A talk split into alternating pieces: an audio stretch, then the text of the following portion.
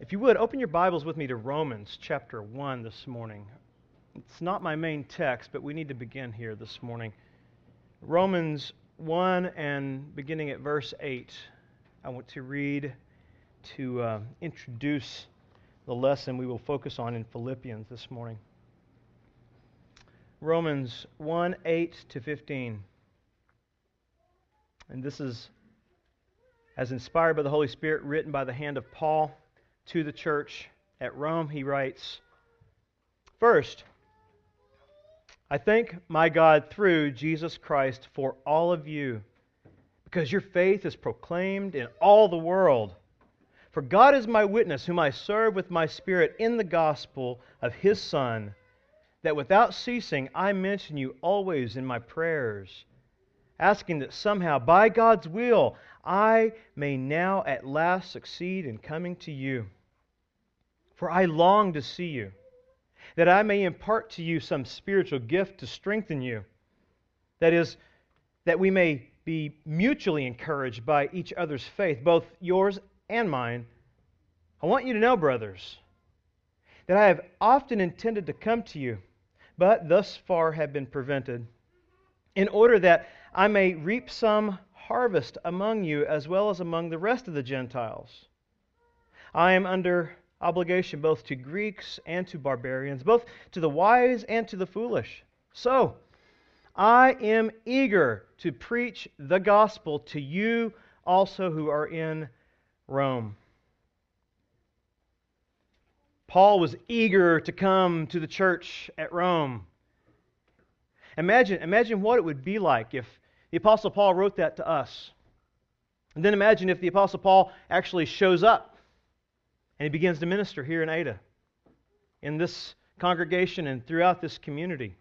It's amazing to think about that, isn't it? How do you think that he would be received here? I, I hope he would be received joyfully. I think he would. But I think that that may only last for a while. Just looking at the Apostle Paul's track record, that seems to be the case. Some churches obviously would rejoice that this great apostle has come with the message of the gospel of Jesus Christ, talking about his life that was lived for us in obedience to God's law, his death that was given up for us as a, an appeasing sacrifice in our place upon the cross, and his glorious resurrection that attested to his holiness and his deity and our justification. Paul would have preached that, and we would be glad to hear that, but yet, as Paul's powerful message and reputation begin to proceed throughout this community, there would be some who would not be rejoicing. They would be envying him. They would be envying him, and they would be glad if he would just leave. Yet he would be glad if they would just preach Christ. That was what he was concerned with. Envy didn't enter into his heart. The glory of Jesus drove the Apostle Paul into his mission and his ministry. That's what Paul's writing about when we come to the book of Philippians this morning. If you would, turn with me to Philippians chapter 1. We'll begin in verse 12 in a moment. Paul's writing to the Philippians about the time that he is imprisoned there in Rome. He had finally arrived at Rome. He had been preaching the gospel of Jesus Christ and then was arrested for defending Jesus, for defending the truth of the gospel. Paul went there to Rome to preach and to edify, to evangelize and edify, to edify the church that was already established. But it's obvious that it didn't take long for envy to rise up in the midst of this ministry. And that's what Paul is telling the Philippians about. We have this account of what happened after Paul had arrived and even been in prison for preaching there in Rome. We, we see in this letter in Philippians 1 12 to 18a, we see an account of what was going on and how Paul responded. Paul is going to illustrate in this text for us a gospel advancing response to rivals. A gospel advancing response to rivals. We want, we want our responses not to advance our cause or our life or our personal ministry. We want it, we want it to advance Christ's ministry. That's what Paul's doing. Paul never defends himself in this. It's amazing. He had a right to. He did that in Corinthians, in 2 Corinthians. He defends his apostleship. But not here. Here he's more concerned about the advancement of the gospel while he is suffering, even if it's his rivals that are doing it. Look what it says. Verse 12. I want you to know, brothers, that what has happened to me has really served to advance the gospel so that it has become known throughout the whole imperial guard, that's the Roman guard, and to all the rest that my imprisonment is for Christ. And most of the brothers, having become confident in the Lord by my imprisonment, are much more bold to speak the word without fear. Some, in reference to verse 14. Some in reference to the brothers in verse 14. Some indeed preach Christ from envy and rivalry. But others, again referring to the some in verse 14, others from goodwill. The latter do it out of love, knowing that I am put here for the defense of the gospel. The former proclaim Christ out of rivalry, not sincerely but thinking to afflict me in my imprisonment. What then? Only that in every way, whether in pretense or for false reasons, or in truth, in purity, Christ is proclaimed. And in that I rejoice. Paul is, is pleased that the gospel is being proclaimed, even if people are trying to slander him to do it, even to hurt him. He doesn't like their motives, he doesn't endorse their motives. He exposes those motives here in this text. But he says they got the gospel right. God is at work in spite of their rivalry and their selfish ambition. God will triumph through the gospel, even over our rivals. Paul reveals in this text that there are two groups, two groups of Christian ministers in Rome. Paul's response to these two groups should, should teach the Philippians and should teach us a very important lesson. It should teach us that selfishness still resides in the church. Indwelling sin becomes manifest when others are promoted many times.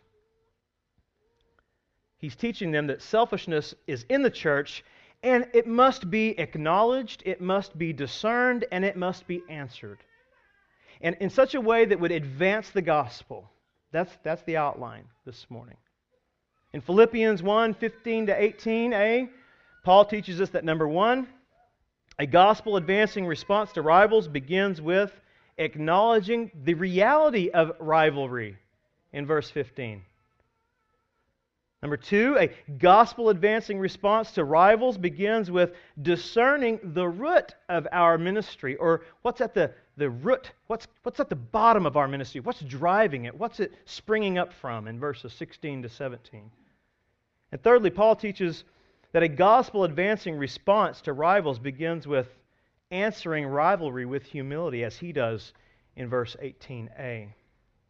Now, when I read the text, Maybe I'm strange when I read text, but I, I, read these texts and I, I try to figure out where I fit at in this text.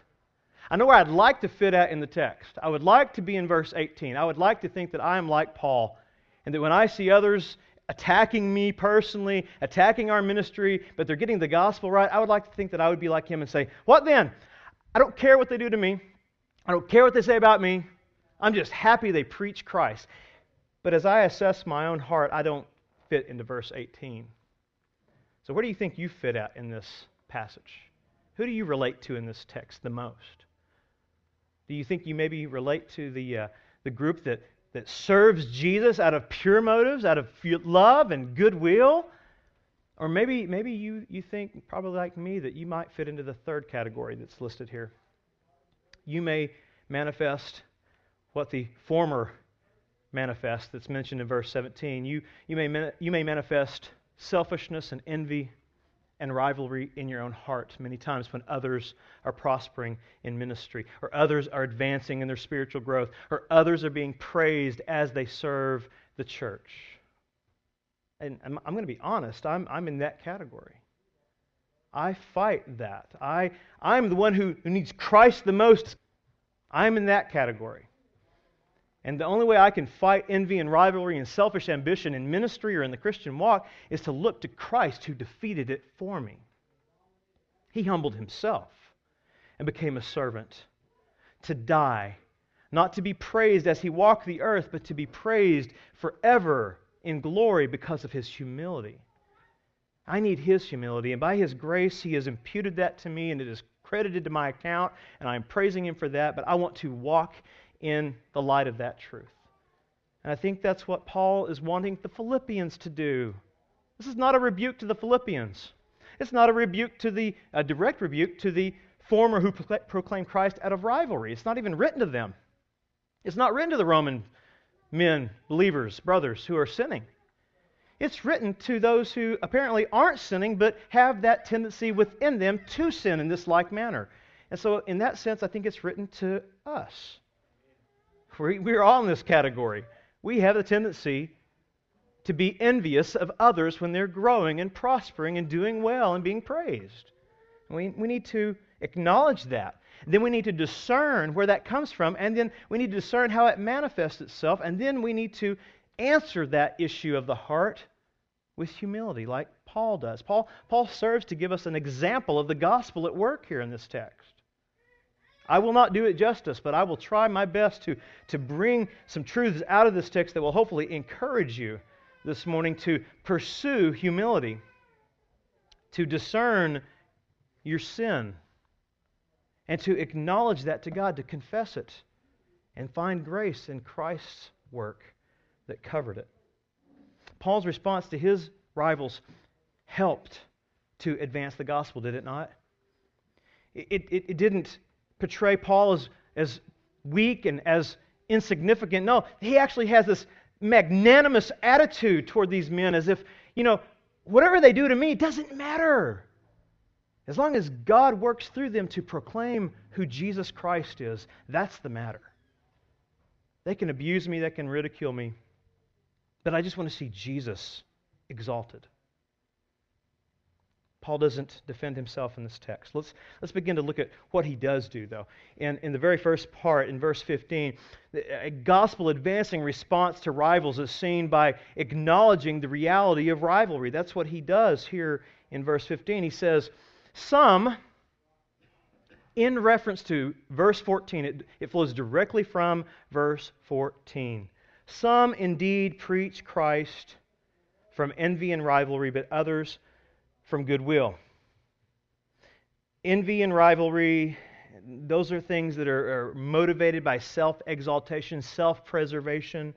Goodwill is, is motivated by Christ exaltation and the good of others, agape, pure motives. But he is referring to two groups of believers here. Now, I, I, know this is sometimes a, a, difficult text because some people think, well, how could these men in verse 17 possibly be true ministers of the gospel? Well, ask yourself this Do you ever express envy or selfish ambition as a believer in Jesus Christ? Well, pastors aren't exempt. I mean, think about it. Paul shows up, he's preaching. He has got this massive reputation, a massive following. He doesn't want either of those. That's just what God gave him. He had to bear the burden of it. That's why God gave him a thorn in the flesh to keep him humble. Yet, Paul shows up and he's preaching and he's just wanting to serve Jesus. And people are, are coming back to your church saying, Man, I heard Paul preach the sermon. It was amazing. He talked about being justified by faith in Christ alone. He talked about the atoning work of Jesus because Jesus came into this this planet. He came to this planet like a baby, like a man. He came and he lived like us. He died our death. He lived our life. He brought us eternal life through his sacrifice. And they're just going on and on and on about Paul. His messages are amazing. He's not much to look at, but man, he can preach. Pastors are hearing that. And I'm going to tell you what it feels like from a pastor's side, okay? Doggone you, Paul. These are my people. That's the flesh. And we have to admit that. We have to acknowledge this issue. If we don't acknowledge it, we can't repent of it. These are really Christ's people. Paul knew that. And I think this text is sort of a, a wake up call for the Philippians and a wake up call for us that envy is in us, it's in our flesh. But both these groups referred to here flow out of verse 14. Both these groups consist of true Christian ministers, true Christian believers, brothers in Christ. There, there, are many reasons I know that. One, because of what I just expressed, because that is the testimony of every one of us here. It's possible for us to be envious as Christians, envious of the spiritual growth of others, the advancement of their ministries, their name, their popularity, their praise. But that's not the only reason I believe that this is referring to two groups of Christian ministers. I also believe it because Paul, the apostle, would never endorse rivals and rejoice over them if they had been false teachers. If they had been false converts or false believers, he would have never blessed their ministry by saying, Look at these guys. I rejoice in what they're doing. He never did that and he never would.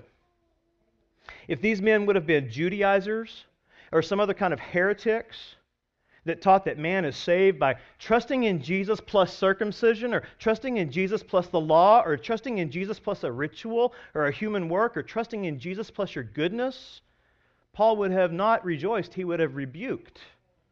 It's very clear that these men, he says, preached Christ. And this, the way the, the, the, term is used in the Greek here, it actually means to preach Christ with authority as one who has been authorized to do it a pastor, a teacher an elder. It's, it's, when, when Paul says they preach Christ, that's Paul's way of saying that he endorses this message. Not their motives, but their message. Paul never, ever, ever in Scripture rejoiced over false brothers or false doctrines. He always rebuked them, and he did so firmly and to their face. Let's look at a couple of examples of that. Turn with me to Galatians to see the clearest examples of how Paul would have responded to them if they had not been preaching Christ correctly. Paul was not afraid of confrontation, he was no coward. He was strong when it came to error. So I don't believe he would ever call these men in verse 15 of Philippians brothers unless they were preaching the right gospel. Because those who didn't heard this in chapter 1, verse 6 as Paul is correcting the, the Galatians. He says, I am astonished that you are so quickly deserting him who called you in the grace of Christ and are turning to a different gospel, a different euangelion, a different good news message. It's really not good news at all. That's what he's going to say.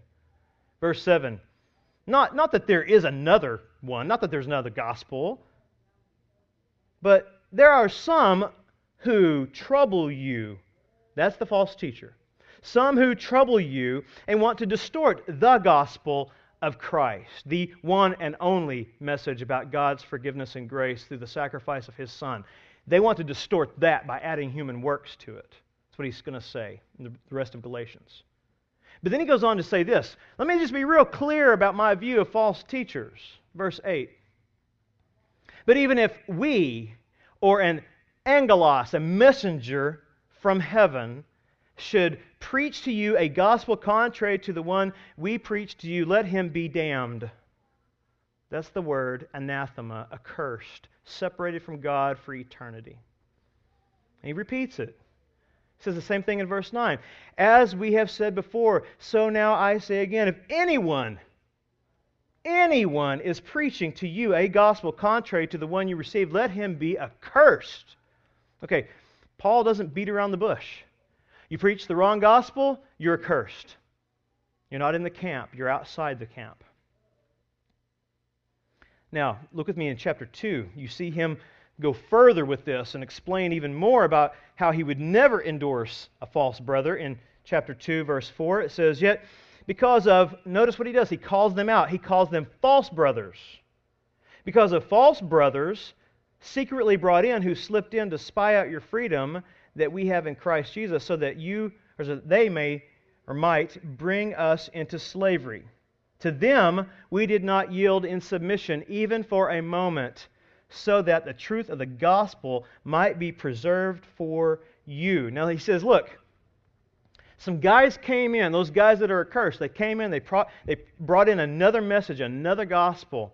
They brought it in, they, they slipped in unaware, if you will, to sneak in and spy out our liberty in Christ, our freedom in Christ. And they begin to attach to that Judaistic ideas. Circumcision will make you a better Christian. This kind of Old Testament law will make you a better believer, a stronger Christian. He says, To them, we didn't even put up with them for an hour. We didn't even put up with them for a moment so that the truth of the gospel would be preserved. So, so Paul doesn't mind calling these guys out. He doesn't mind calling them accursed. He doesn't mind calling them false brothers. So Paul would not hesitate to do that in Philippians either. Now look further down in chapter 2 of Galatians. He's not even afraid to call out his own brother if he is in error. He says, But when Cephas came to Antioch, I opposed him to his face because he stood condemned. For before certain men came from James, he was eating with the Gentiles. But when they came, he drew back and separated himself, fearing the circumcision party. And the rest of the Jews acted hypocritically along with him, so that even Barnabas was led astray by their hypocrisy. But when I saw their conduct was not in step with the truth of the gospel, I said to Peter, who Cephas is, Peter, he said this before all of them, he says, if you, though a Jew, live like a Gentile and not like a Jew, how can you force the Gentiles to live like Jews? Wow.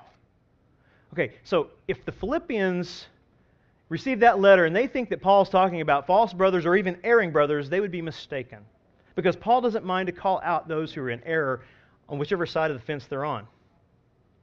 Peter wasn't teaching false doctrine, but Peter was living out false doctrine. And Paul says, I, I need to stop him I'll do it to his face. He's doing it publicly, I'll stop him publicly. So Paul's not afraid of calling out those who are in error. That's my point. Even go back with me to Philippians chapter 3. Even in Philippians, he does get to a group of people that are possibly influencing the Philippians, and he calls them out and he uses very strong language to expose them for what they really are. So he wouldn't hesitate to do this in verse 15 if they were in this category but he didn't mention these false teachers and these people who are in error until this point here. In chapter 3, verse 2, he says, Look, look out for the dogs. Look out for the evildoers. Look out for those, he says, who mutilate the flesh.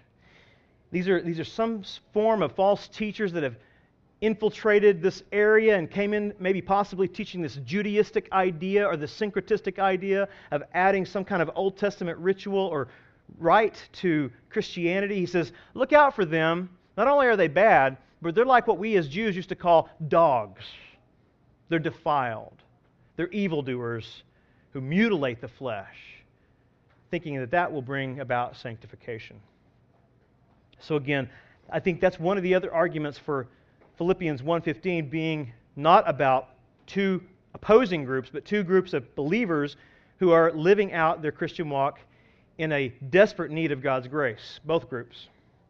Go with me back to Philippians 1:15.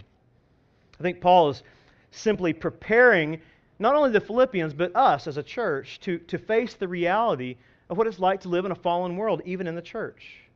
We need to face the reality that in a fallen world, there are people with selfish motives, Christians who express even their devotion to Christ with underlying selfish motives. Now, God alone knows the heart, but here in this text, we obviously see that by the illumination of the Spirit, Paul gets to expose what's in the heart. And I think there were manifest acts that exposed these men also. I think it was seen by their actions, and Paul just simply discerns that. But here he's, he's first wanting the Philippians to, to know look, the church isn't a pretend world, it's a world full of forgiven sinners.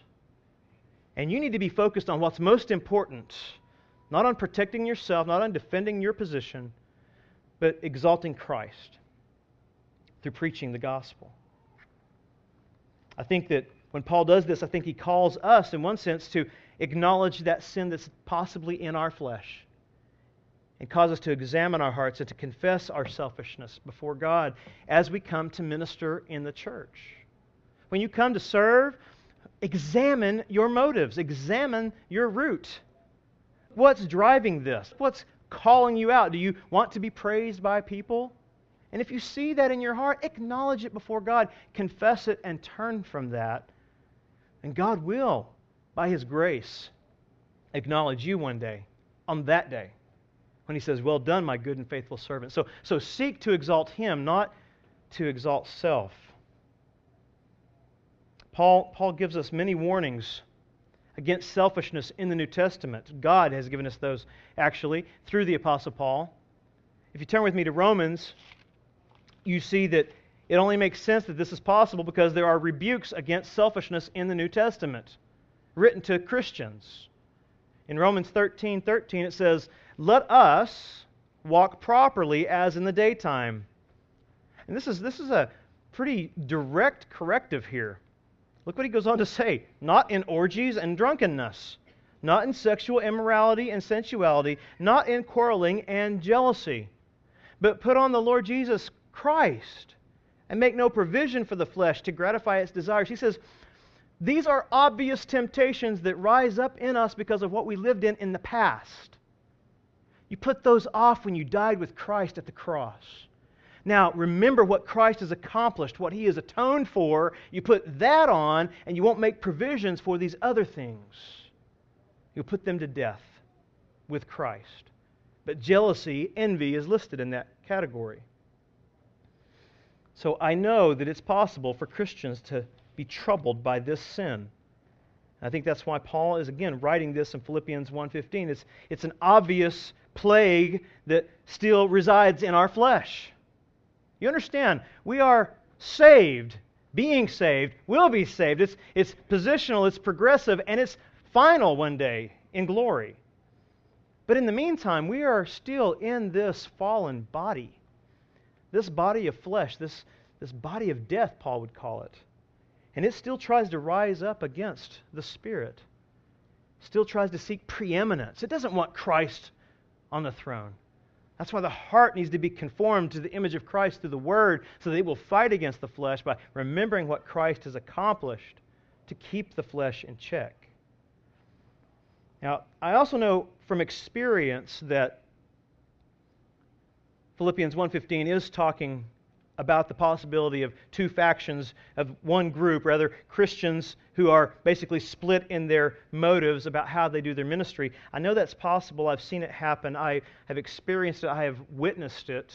I've witnessed Christian ministers act the way that Paul says these men acted. Not too long ago, about a year or so ago, I watched and listened to two prominent evangelical pastors on a panel being asked questions by other pastors about their ministry and why they choose to beam their sermons down to their satellite locations all over the United States rather than helping those local pastors stand up and preach in the pulpits and guide those people.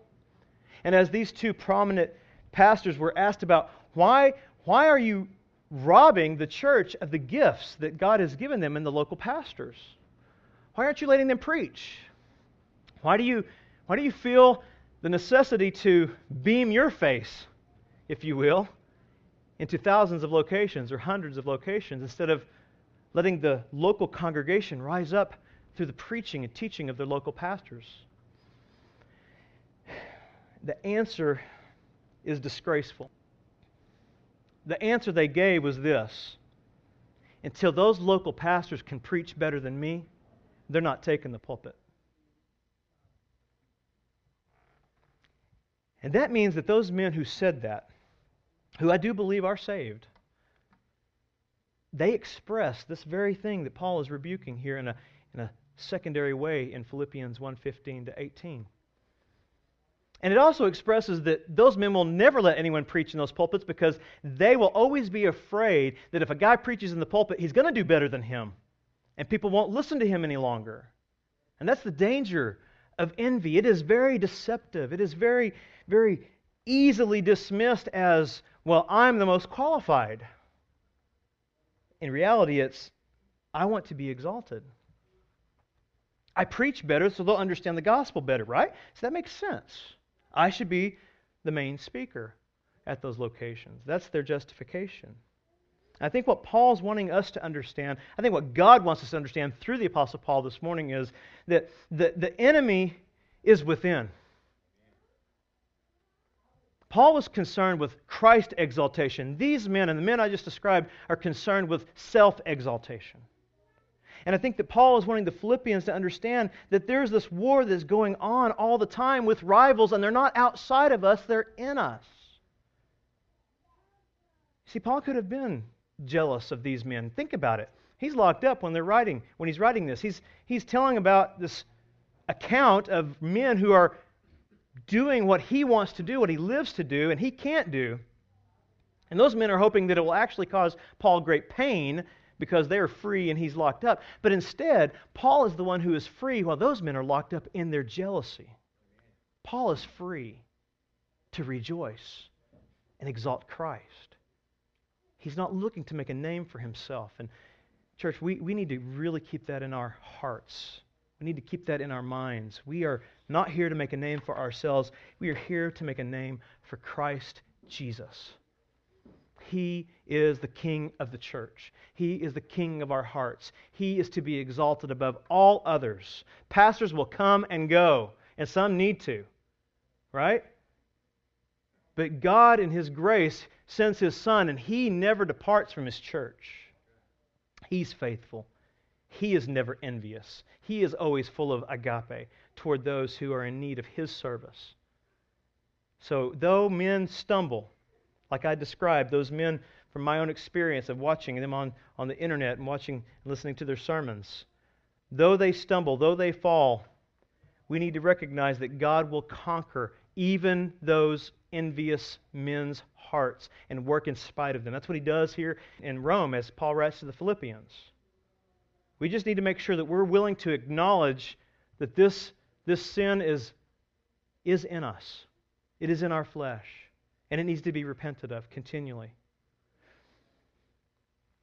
In verse 15, again, Paul acknowledges the reality of rivalry and he acknowledges loyalty in that text as well. He does say, look, there are, there are these two groups. One is loyal to the gospel, loyal to me. They, they long to labor with me, they long to join up with me, though it could cost them everything. But there are, there are others who rejoice over my suffering. And in reality, he's saying, look, that's, that's possible for all of us if good and faithful men of God who probably rejoiced when, when Paul first arrived at Rome, if they can develop this kind of rivalry and envy, this can happen to any of us. That's why the scriptures tell us so often to put these things to death by looking to Christ who atoned for our envy and our jealousy. Again, in the context of this, this letter, Paul's not writing to those who are guilty of this sin in particular when he writes to the Philippians. He's writing this as a warning to all forgiven sinners to confess our envy to God and to others that we have afflicted, the others we have hurt or possibly pushed out of the way to make way for ourselves. We need to confess that. We need to acknowledge that. Go with me to 1 Peter 1 to see a reminder of this. 1 Peter 1 22. The Apostle Peter writes this it says, Having purified your souls by your obedience to the truth for a sincere brotherly love, love one another earnestly from a pure heart. Well, that's not going to happen. Listen, a pure heart, he's not just talking about your positional standing before God. He's talking about a heart that's been purified by God, a heart that's being cleansed by the truth about God's grace. He says, that's how you're going to love others and not exalt yourself says, Since you have been born again, not of a perishable seed, but of imperishable, through the living and abiding Word of God. For all flesh is like grass, and all its glory like the flower of grass. The grass withers, the flower fades, but the Word of the Lord remains forever. And this is the Word. And this Word is the good news that is preached to you. So, put away all malice and all deceit and hypocrisy and envy and all slander.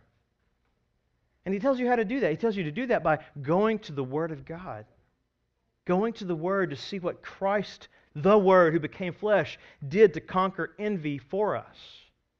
But we need to confess that we are envious of one another. We need to confess that we have kept others from possibly serving in certain areas because of our envious behavior. Again, Paul knows that most of our battles in the Christian life are not from rivals without, are they? I mean, how, how many battles do you do with Jehovah's Witness? Most of our battles with rivals are from within. The root of rivalry lives in our flesh. And it tries to rise up this nasty weed of jealousy and selfish ambition so that they, they would be exalted rather than Christ being exalted. So, so the response, I think, to rivalry in our heart is to acknowledge it is sin. Acknowledge it. It seems pretty simple, I know, but it just it begins here.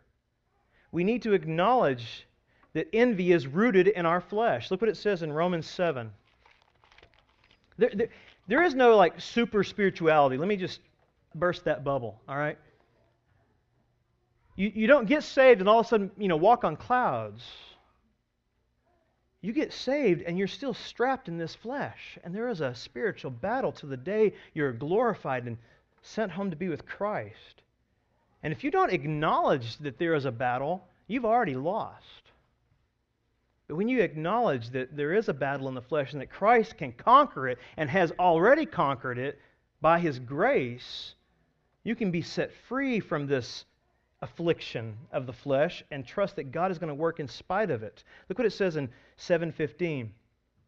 For I do not understand my own actions, for I do not do what I want, but I do the very thing I hate. But then go down to verse 22. But, or for, I delight in the law of God in my inner being. I, I delight, my soul delights in the truth, in the, in the glorious truth about God and His nature. But I see in my members, that is my flesh, I see in my members another law waging war against the law of my mind, my soul, and making me captive to the law of sin that dwells in my members. Wretched man that I am, who will deliver me from this body of death? And I love this because Paul asks the question and then Paul answers his own question. Oh, yeah, thanks be to God through Jesus Christ our Lord. So then, I, I myself, I myself serve the law of God in my mind, but my flesh, I serve the law of sin. Now, he says in verse, verse 1 of chapter 8, there is therefore now no condemnation for those who are in Christ Jesus. He says, Look, I, I, recognize this battle. I recognize this struggle. I'm a wretched man. My flesh still pursues the things that it should not pursue, but my heart is longing to pursue the holiness of God. That battle is there. And Paul was honest about it in Romans 7. Even as an apostle, he didn't hide his struggles. He acknowledged his sins, and he acknowledged he needed the, the gospel to uproot his envy, his, his sin in the flesh. The root of Paul's motives in his ministry then grew not out of self exaltation, but God's exaltation. Look what it says in 2 Corinthians 4 5. 5 through 7. For what we proclaim is not ourselves, but Jesus Christ as Lord, Master, with ourselves as your servants for Jesus' sake. For God, who said, Let light shine out of darkness, has shown in our hearts to give the light of the knowledge of the glory of God in the face of Jesus Christ. But we have this treasure in jars of clay to show that the surpassing power belongs to God and not to us. Paul, Paul says, Look, if, if, if you look to my flesh, you're going to see weakness. You're going to see I am a jar of clay, I'm a cracked pot, I'm flawed.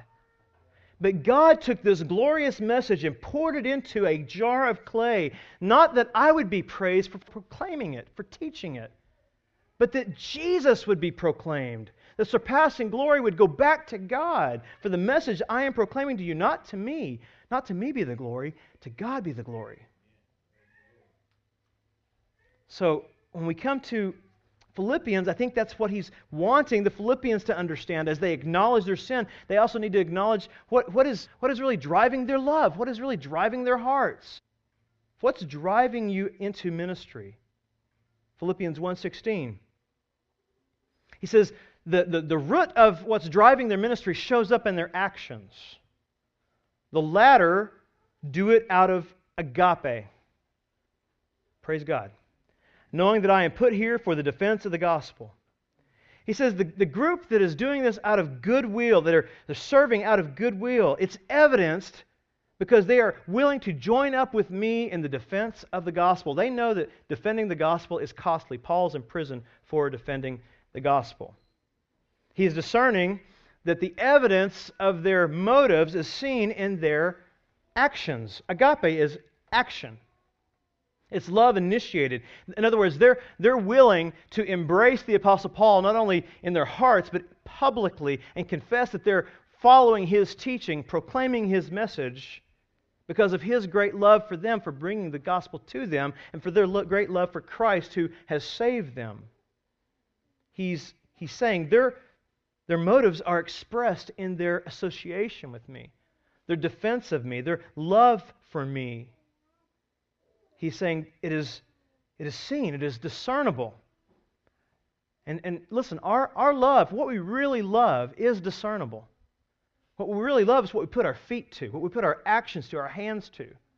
If you love Jesus and you love the church, you're going to be actively serving the church out of love love for Christ and love for one another. It won't just be said love, it'll be acting love. Even if it costs you everything to do it, like we see here happening in Rome.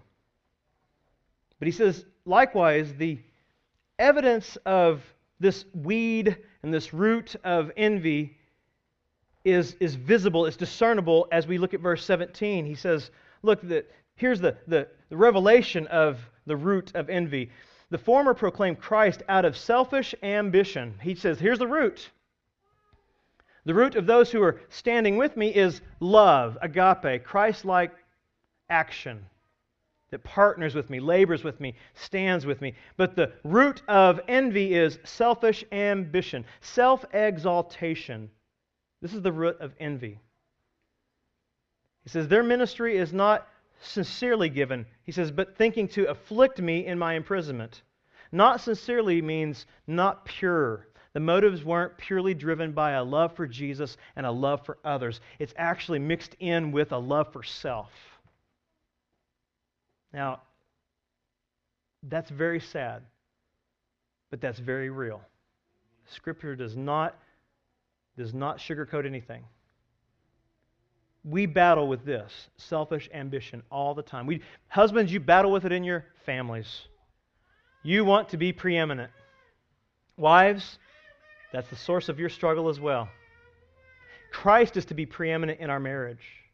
He is to be first in all things that we do. But selfish ambition comes along, and it's not satisfied with just self exaltation. We also want to hurt those who could possibly be a threat to our self exaltation. That's what's going on here in Philippians 1:17. Thinking through their selfish ambition, they would afflict me in my prison imprisonments. These, these men, they're not satisfied with, with being free and standing out in front. They want Paul to, to writhe in pain, be galled by their freedom. But look at who's really free in this text. Paul is acknowledging their sin. He's acknowledging his own desire to be out there throughout first, the first chapter of Philippians, but he's also acknowledging that his main concern is that Jesus is being proclaimed. He's free. He's not shackled. He's not trapped by envy. In reality, the rivals were in chains and rubbed raw by envy. They could not find joy. In the midst of this rivalry, Paul is rejoicing. Not because of their sin, but because God triumphs over their sin. God will triumph over our sin as well. Paul discerns that their ministry and their motives, and this would be across the board for anyone, they are rooted in a desire to exalt one of two things you're either driven by a desire to exalt God or you're driven by a desire to exalt yourself. There's only two gods that men serve. One is the true and living God, and the other one is fallen man, self. Motives that are rooted in a desire to exalt God will reveal themselves in Christ exalting agape. Look with me at 1 Corinthians 13. Motives that are rooted in this desire to exalt God will exalt the love of Christ through our actions. In 13:1 it says, "If I speak in the tongues of men and of angels but have not love, I am a noisy gong and a clanging cymbal." So this is this is interesting. The apostle Paul says, "If I the apostle preach with wrong motives, motivated by self-exaltation, if I even do it really eloquently, even beautifully, even angelically, but if I don't have love, I am, I am no better than a clanging pot.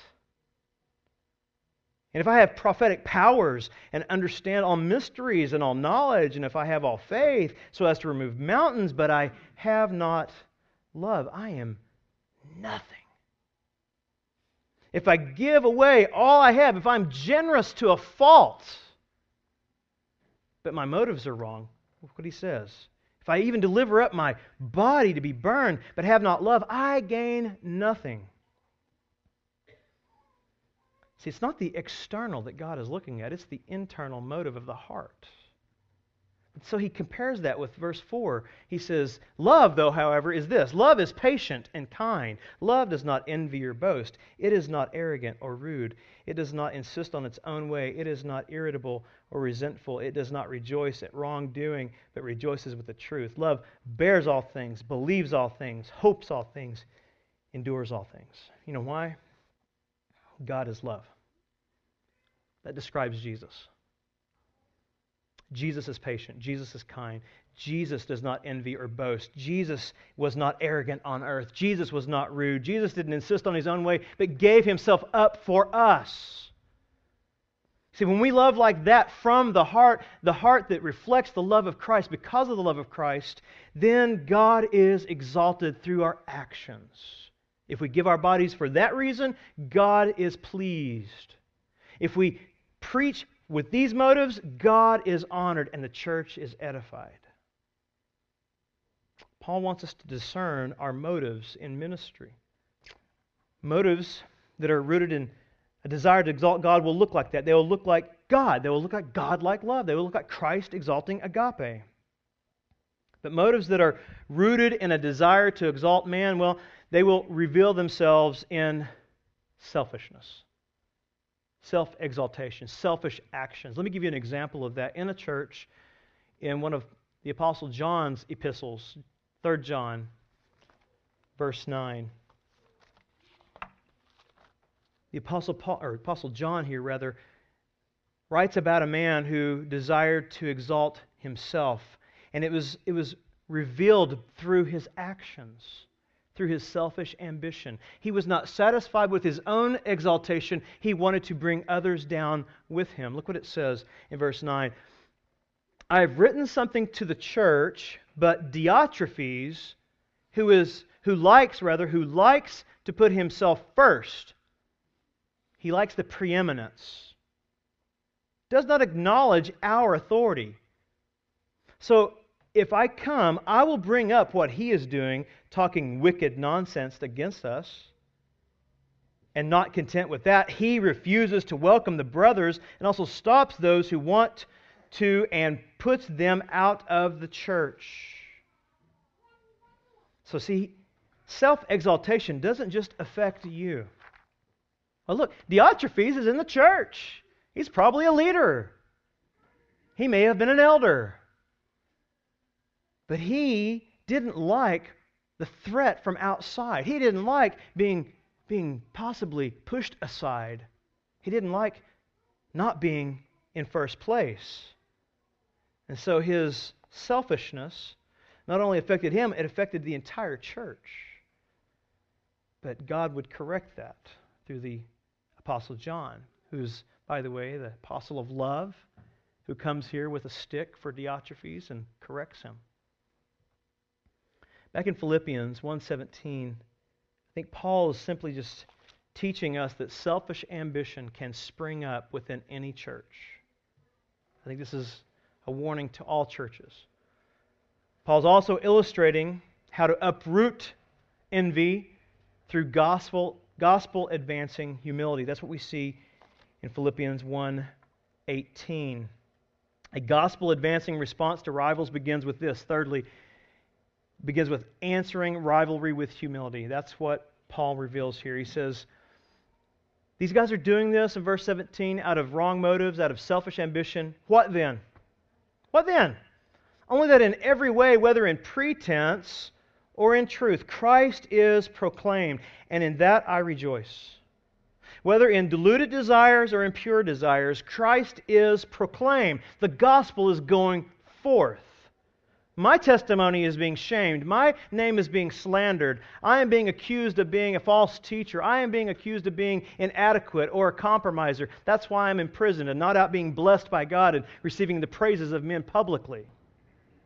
Many times when Christians don't prosper and when Christians suffer, those, the, the word of faith people come along and say, well, God doesn't bless them anymore. God doesn't love them anymore. They must have done something wrong. And here Paul's saying, God put me here. God placed me here so that these imperial guards would hear the gospel. God put me here so that those who are timid would be made bold. God put me here so that even my rivals would go out and do what God has ordained for me to do when I can't. Paul is rejoicing, not defending himself. Paul's rejoicing in God's providence even when his rivals seek to afflict him. And he does that because he knows that through his affliction, Christ is being lifted up.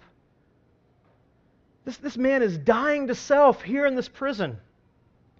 He's doing the very thing he is about to command us to do in chapter 2 of Philippians. Isn't it amazing how God works? The preacher becomes the illustration of the sermon he's about to preach. Consider others as more important than yourself. The rivals needed to be corrected. The rivals would eventually hear about Paul's attitude toward their sin and how he rejoiced instead of writhed in their affliction. And I'm sure if they were believers, as I believe they are, they would have been affected by that. And they would have been repentant, I hope, and acknowledged their sin and discerned the root of their sin and answer Paul back with humility. I think what we see here is Paul's faith in action. Paul is, Paul is humbly trusting in God's sovereign plan. Again, he doesn't need to defend himself. In verse 18, we can see that his confidence in, is in God's providence in every circumstance. He says, instead of defending himself, he says this What then?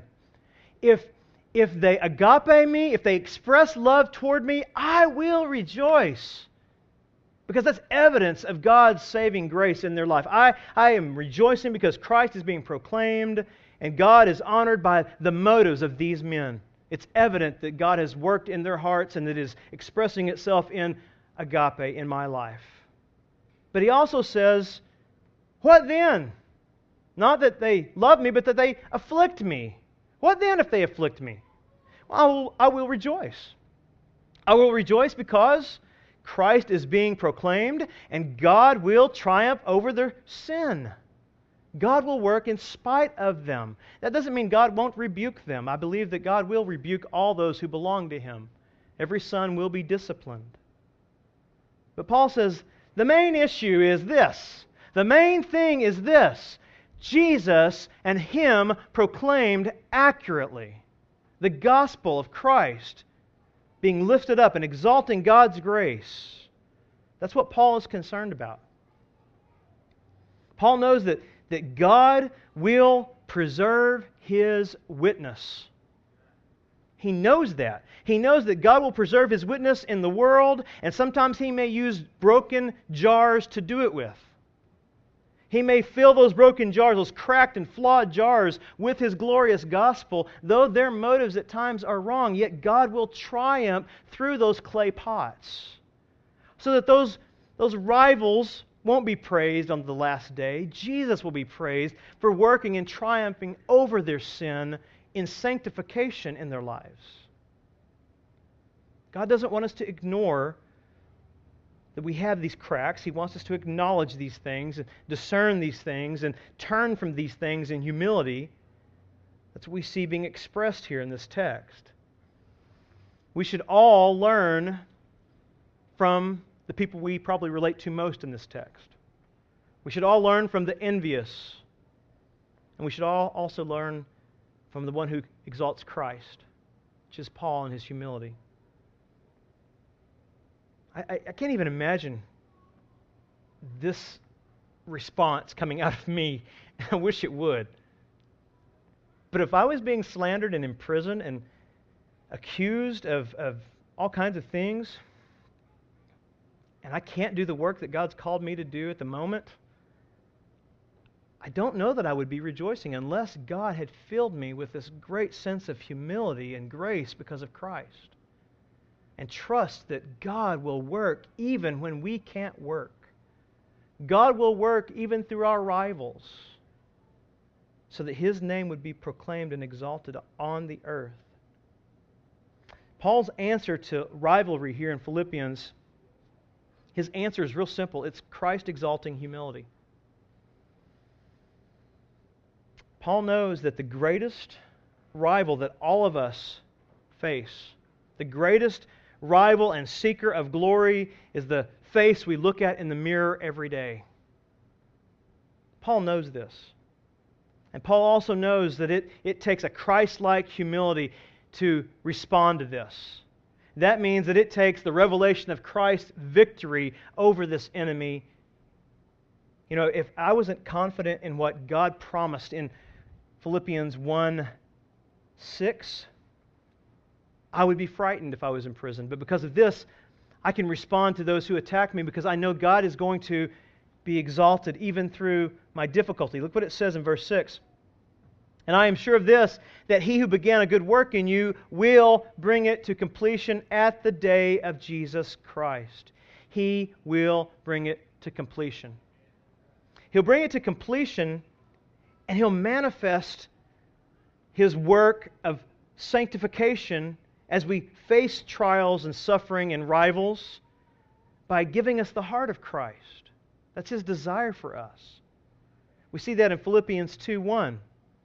Paul, Paul's joy wasn't in the fact that he was being persecuted, his joy wasn't in the fact that he was imprisoned. His joy was rooted in the fact that he was able to defend Christ's humbling work, Christ's God exalting work. That's what made him happy while he's facing rivals. That's what gave him joy that these men were doing the same. They're defending God's work. And in that, he can turn to them in humility and say, I rejoice because Christ is proclaimed. Then he writes this in chapter 2, verse 1.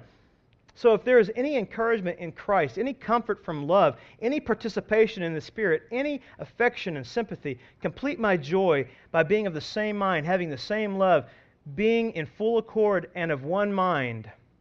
Do nothing from rivalry or conceit, but in humility count others more significant than yourselves. Now, what's amazing to me is this he's writing this with those rivals on his mind. He is not directly rebuking the, the rivals, but he's saying, here's how I'm, I'm going to respond to those who are rivals. I'm going to count them as more important than myself. I'm actually going to point to what they're doing right, not what they're doing wrong. And God, in His grace, will humble them, I believe. Have this mind, he says in verse 5. Have this mind among yourselves, which is yours in Christ Jesus, who, though he was in the form of God, did not count equality with God a thing to be grasped, but made himself nothing, taking the form of a servant, being born in the likeness of men, and being found in human form. He humbled himself by becoming obedient to the point of death, even death on a cross. Jesus expressed his humility toward his rivals by taking their place on the cross of Calvary. And Paul is saying we can, we can reflect this when we face rivals.